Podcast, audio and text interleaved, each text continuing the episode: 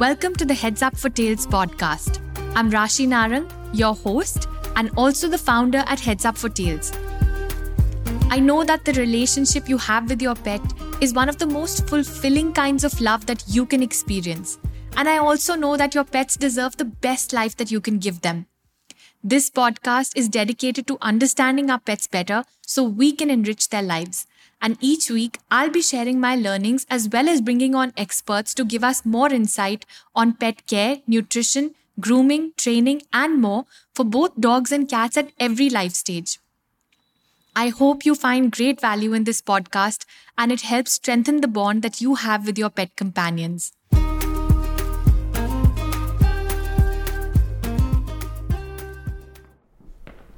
Festive music, fireworks, and large gatherings are the way humans love to celebrate special occasions.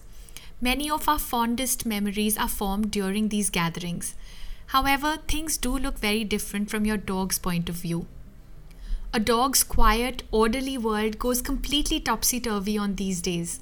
He can sense constant excitement but can't figure out why everyone is excited. You may have been looking forward to this for weeks and are well prepared for the festival. But for your dog, the entire day happens suddenly with no warning or explanation, and this makes it very frightening.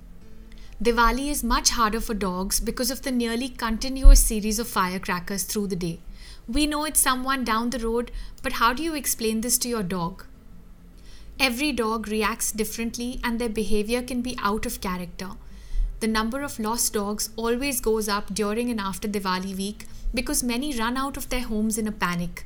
Community dogs also run away from their territories, trying to get away from the frightening sounds. Here are a few pointers on getting through this together. Do whatever you can to minimize the noise reaching your pet. Keep the windows and doors firmly closed and play some soft, soothing music. Doggy earmuffs are also helpful with blocking out sound. 2. Give your pet a job to do to transfer his or her focus. A favorite puzzle toy or some other form of mental stimulation that your pet enjoys. If your neighborhood prefers to burst crackers during a specific time of the day, schedule this activity for this time to keep your pet distracted.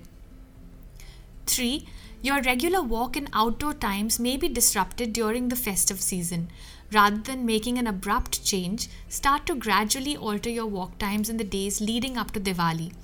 Walking your dogs early in the morning or late at night when the firecrackers have quietened down is best for them. Stay vigilant on walks for burnt out firecrackers along the road and stray crackers. Your pet shouldn't pick up any of these. Cleaning their feet and drying them post a walk will also ensure that no gunpowder or firecracker residue sticks to their paws. 4. If your pet is pee pad trained, setting this up indoors is a good idea for a few days. You could use the days leading up to Diwali to reintroduce the practice of using pee pads. If your pet is very frightened about going out, this is a great option. And 5. That safety precautions like adding an ID tag to your pet's collar is so important during this time. Just in case your pet is separated from you, this will help people who find your dog to reunite you. I wanted to add a note to say that when dogs are super anxious, they don't behave as they usually do.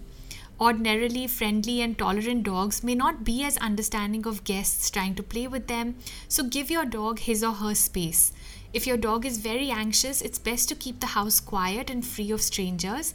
If all your pet wants to do is curl up with you, then just turn on a movie and relax.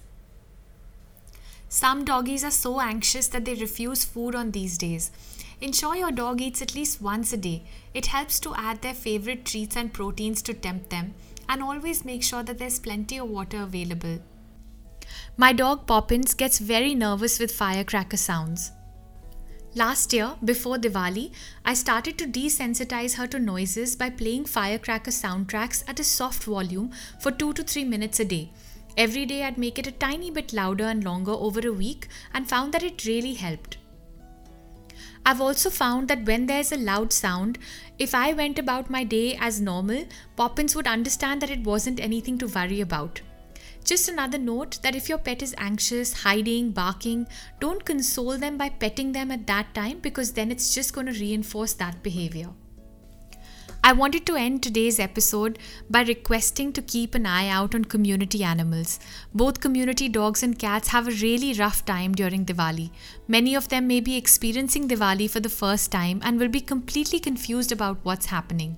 Do consider leaving your gates ajar so that they can seek shelter in your safe compound or driveway. Keep fresh water available for them and outside your gates as well. You may even find birds visiting these bowls. Feeding community animals twice a day, early morning and late night, will keep them satiated so that they don't have to leave their hidey holes during the day. Cats need food kept out of reach of dogs, preferably on a higher surface like a compound wall. Some dogs run away from their territories and get lost when they run helter skelter away from crackers. Adding tags to your community dog's collars will also help rescuers bring them back. Do look out for wounds sustained during this time and keep first aid ready to help them heal. We hope these tips help and that your Diwali is as filled with love and light as it should be.